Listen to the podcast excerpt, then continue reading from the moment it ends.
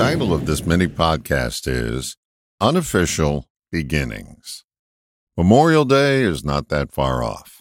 And ever since I've been a kid, I remember it being referred to as the unofficial beginning of summer. Got me wondering about unofficial beginnings. Some products have beta tests before being offered to the public. Some stores have private invitation only openings before the official grand opening. Plays and musicals have off off Broadway beginnings. When we act on an idea, we look at that as the beginning. But it had an unofficial beginning because it was in the process of gestation below consciousness before it became an official idea. Did you ever look back and notice that there's a path to where you currently are? You couldn't have gotten here unless you were there.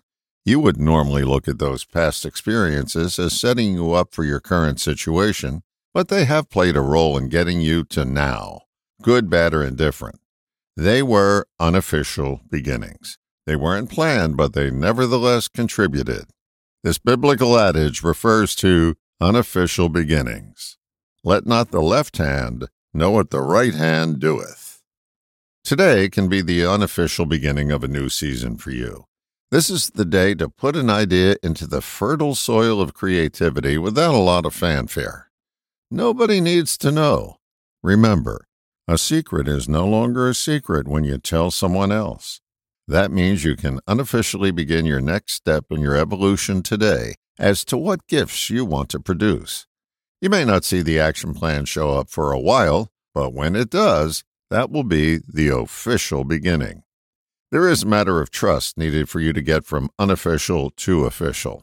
You could logically whittle your desire away and come up with actuarial odds of it not happening in your lifetime, or you can just silently plant the seed and see what happens. What seeds are you holding on to that could be planted today? What unofficial beginning can start right now? Simply take a few minutes today and quiet your mind, and then plant your seed. There will always be logical reasons not to unofficially begin but remember the famous words of hockey legend Wayne Gretzky You miss 100% of the shots you never take. All the best, John.